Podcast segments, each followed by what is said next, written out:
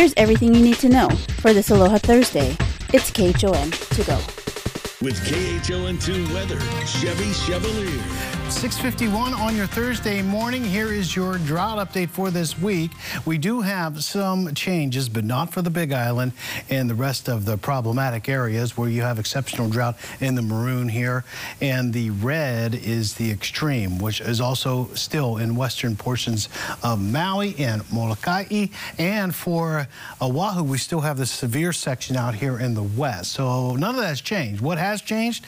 Well, the abnormally dry, the yellow area, which is technically not drought. It's just what's the reason. Why do we put it in there then? Well, that just shows that you're on the brink of becoming in a drought category, which the first one would be moderate, but all clear for Kauai, and that hasn't happened in quite a while. So hopefully we'll get some more rain, but really not in our future for a while. No significant rain anyway. Partly cloudy skies right now. Looking good for today though. Beautiful weather.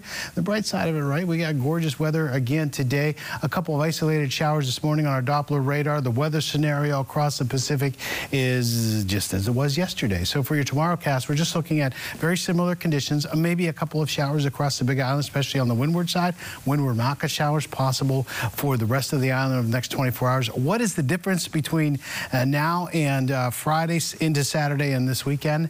The winds will go down a little bit weekend.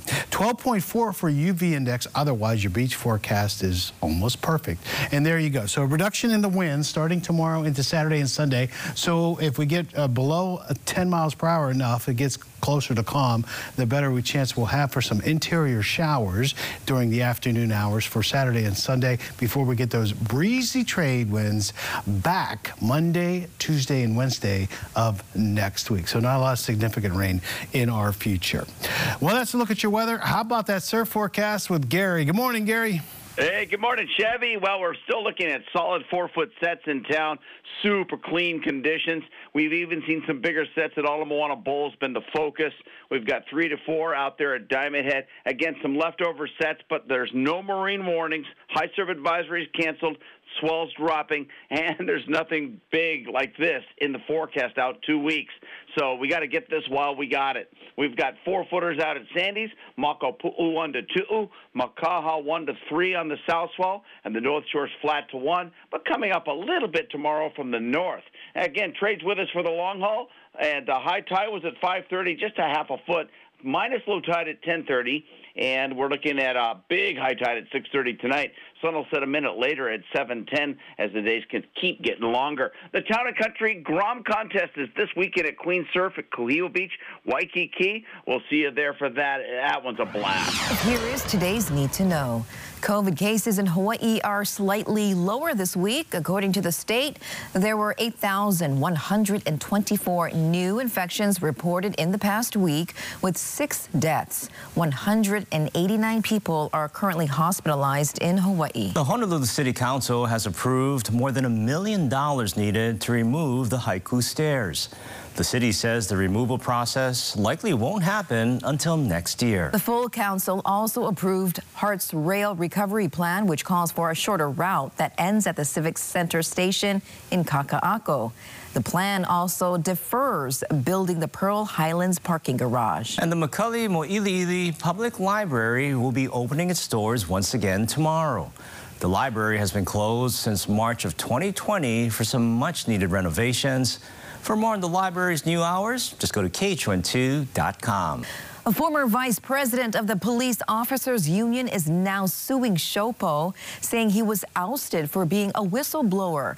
HPD Sergeant David Kavika Hallams alleges he was removed after he complained about the misuse of union funds. Shopo denies any wrongdoing. The Blood Bank of Hawaii is calling on all negative blood donors. Officials say they currently have only a half-day supply. For details on how you can help, go to KHON2.com. The Kapa'a transfer station will be closed today and tomorrow for renovation work. It will reopen Saturday at 7 a.m. And a special celebration is being held today at Iolani Palace in honor of Queen Elizabeth's Platinum Jubilee. The palace will be lighting Platinum Jubilee beacons, and the Royal Hawaiian Band will be performing. The event kicks off this morning at 10:15. President Biden said the U.S. is sending more military aid to Ukraine as its war with Russia enters day 99. Hawaii Congressman Ed Case was recently in Poland, which borders the eastern portion of Ukraine, and he joins us live this morning to talk about his trip. Good morning, Congressman. How are you doing this morning? Good morning. Aloha. Good to be home. Now, first off, what can you tell us about your trip to Poland and meeting some of the soldiers? Well, I was on an official congressional delegation with some of my colleagues. Our trip was about going to Europe, to the countries that are on the front lines of Russia's invasion of Ukraine, and are literally right across the border from Ukraine. We went to Poland. We went to Lithuania, which is literally on the border with Belarus, Russia's ally. We were in Finland, which now wants to join NATO. And in all of these countries, as a member of Congress and as a delegation, we were there to support our ohana, as we say, in resisting Russia's invasion of Ukraine. We were there to talk with their leaders, with their defense people. We were there to cover our own folks and who are on the front lines again, and to visit our troops who are there sometimes just miles away from the border. In Poland, we were there very much on a humanitarian basis to review the refugees coming in from Ukraine, 3.5 million refugees into Poland, of which 95% are women and children. We visited the refugee center. We asked how we could help. Our country is helping in a great way. But as we know, much more help is going to be needed. And so we were there to understand, take that back to Congress, but also to project the United States' support of this effort against Russia.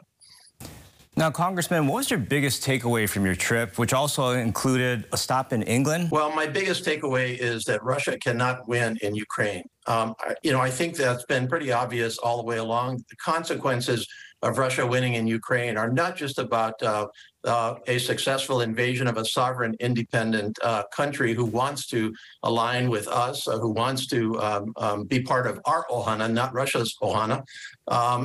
Yet when you're there on the front lines, literally miles away from that border, you realize how immediate that threat is. How immediate the Russia's desire to basically expand its territory could easily expand beyond Ukraine, and you realize the critical importance of United States assistance, not just on the defense front, but we are taking care of millions of refugees, and that's the right thing to do. And so my biggest takeaway was we're doing the right thing, and we need to keep doing it. Now, what's your message to Hawaii residents? Because we're dealing with rising gas prices, supply chain issues, and rising costs in general. Well, we are obviously in the middle of a very, very difficult period of inflation in our country, which is hitting us hard here in Hawaii in specific areas such as transportation, housing, food. A lot of that is related to Ukraine. There's no way to sugarcoat it, especially on the energy side, where obviously Russia has substantial amounts of oil, and we've said we're not going to take it anymore, and we have to do that. We cannot both resist Russia and buy its oil. And yet the consequence is to our energy supplies here, we basically can take steps to ameliorate those costs. By providing for oil from elsewhere in the world. I've worked on that in terms of assuring that we have the adequate shipping to bring that oil here so that we're not, hostage to companies that really don't want to serve us in terms of bringing the oil here, even from the United States proper, the continent. But it's not just about Ukraine. There are a whole number of other areas where we're simply in a very difficult period of inflation, which is has a lot of different root causes, from supply chain shortages to et cetera. We have to work on each segment of this, each supply chain shortage. We have to solve that. We have to pick away at the pieces of inflation. And I believe that as we do, we will start to see inflation coming down, which it is coming down. But we are going to be in a period of accelerated prices here for the foreseeable future. And those are the facts. But we are working on the things that we need to do to bring it under control. Now, residents will get a chance to have these conversations with you, Congressman, and ask questions, because I understand that you're hosting a Facebook Live highlighting cybersecurity as well.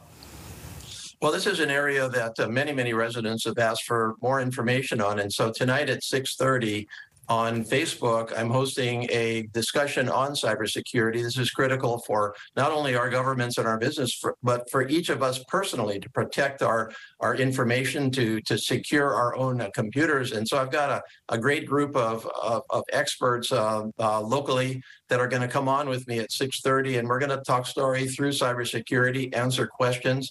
The best way to get on that is to go to Facebook at Rep Ed Case, or case.house.gov is the way into my office, and we've got the information on that and another talk story coming up on June 13th, but more information on that later. All right, and of course, we will have all that information on our website at KHON2.com. And that was your morning news. Find all these stories and more on KHON2.com, Facebook, Twitter, Instagram, and YouTube.